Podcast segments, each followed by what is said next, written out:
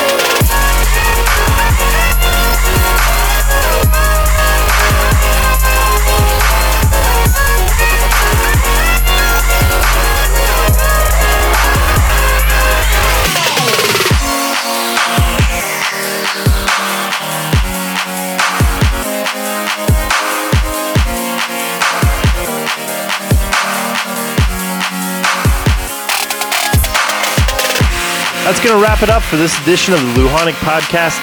Thanks for tuning in. Let me know what you thought about it at facebook.com forward slash DJ LuJan. And I hope to see you on Groove Cruise Miami on January 28th.